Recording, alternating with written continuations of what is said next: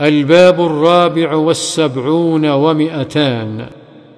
باب النهي عن إظهار الشماتة بالمسلم. وعن واثله بن الأسقع رضي الله عنه قال قال رسول الله صلى الله عليه وسلم لا تظهر الشماتة لأخيك فيرحمه الله ويبتليك. رواه الترمذي وقال حديث حسن. قال الشيخ الألباني رحمه الله في تحسين الحديث نظر. وفي الباب حديث أبي هريرة السابق في باب التجسس كل المسلم على المسلم حرام.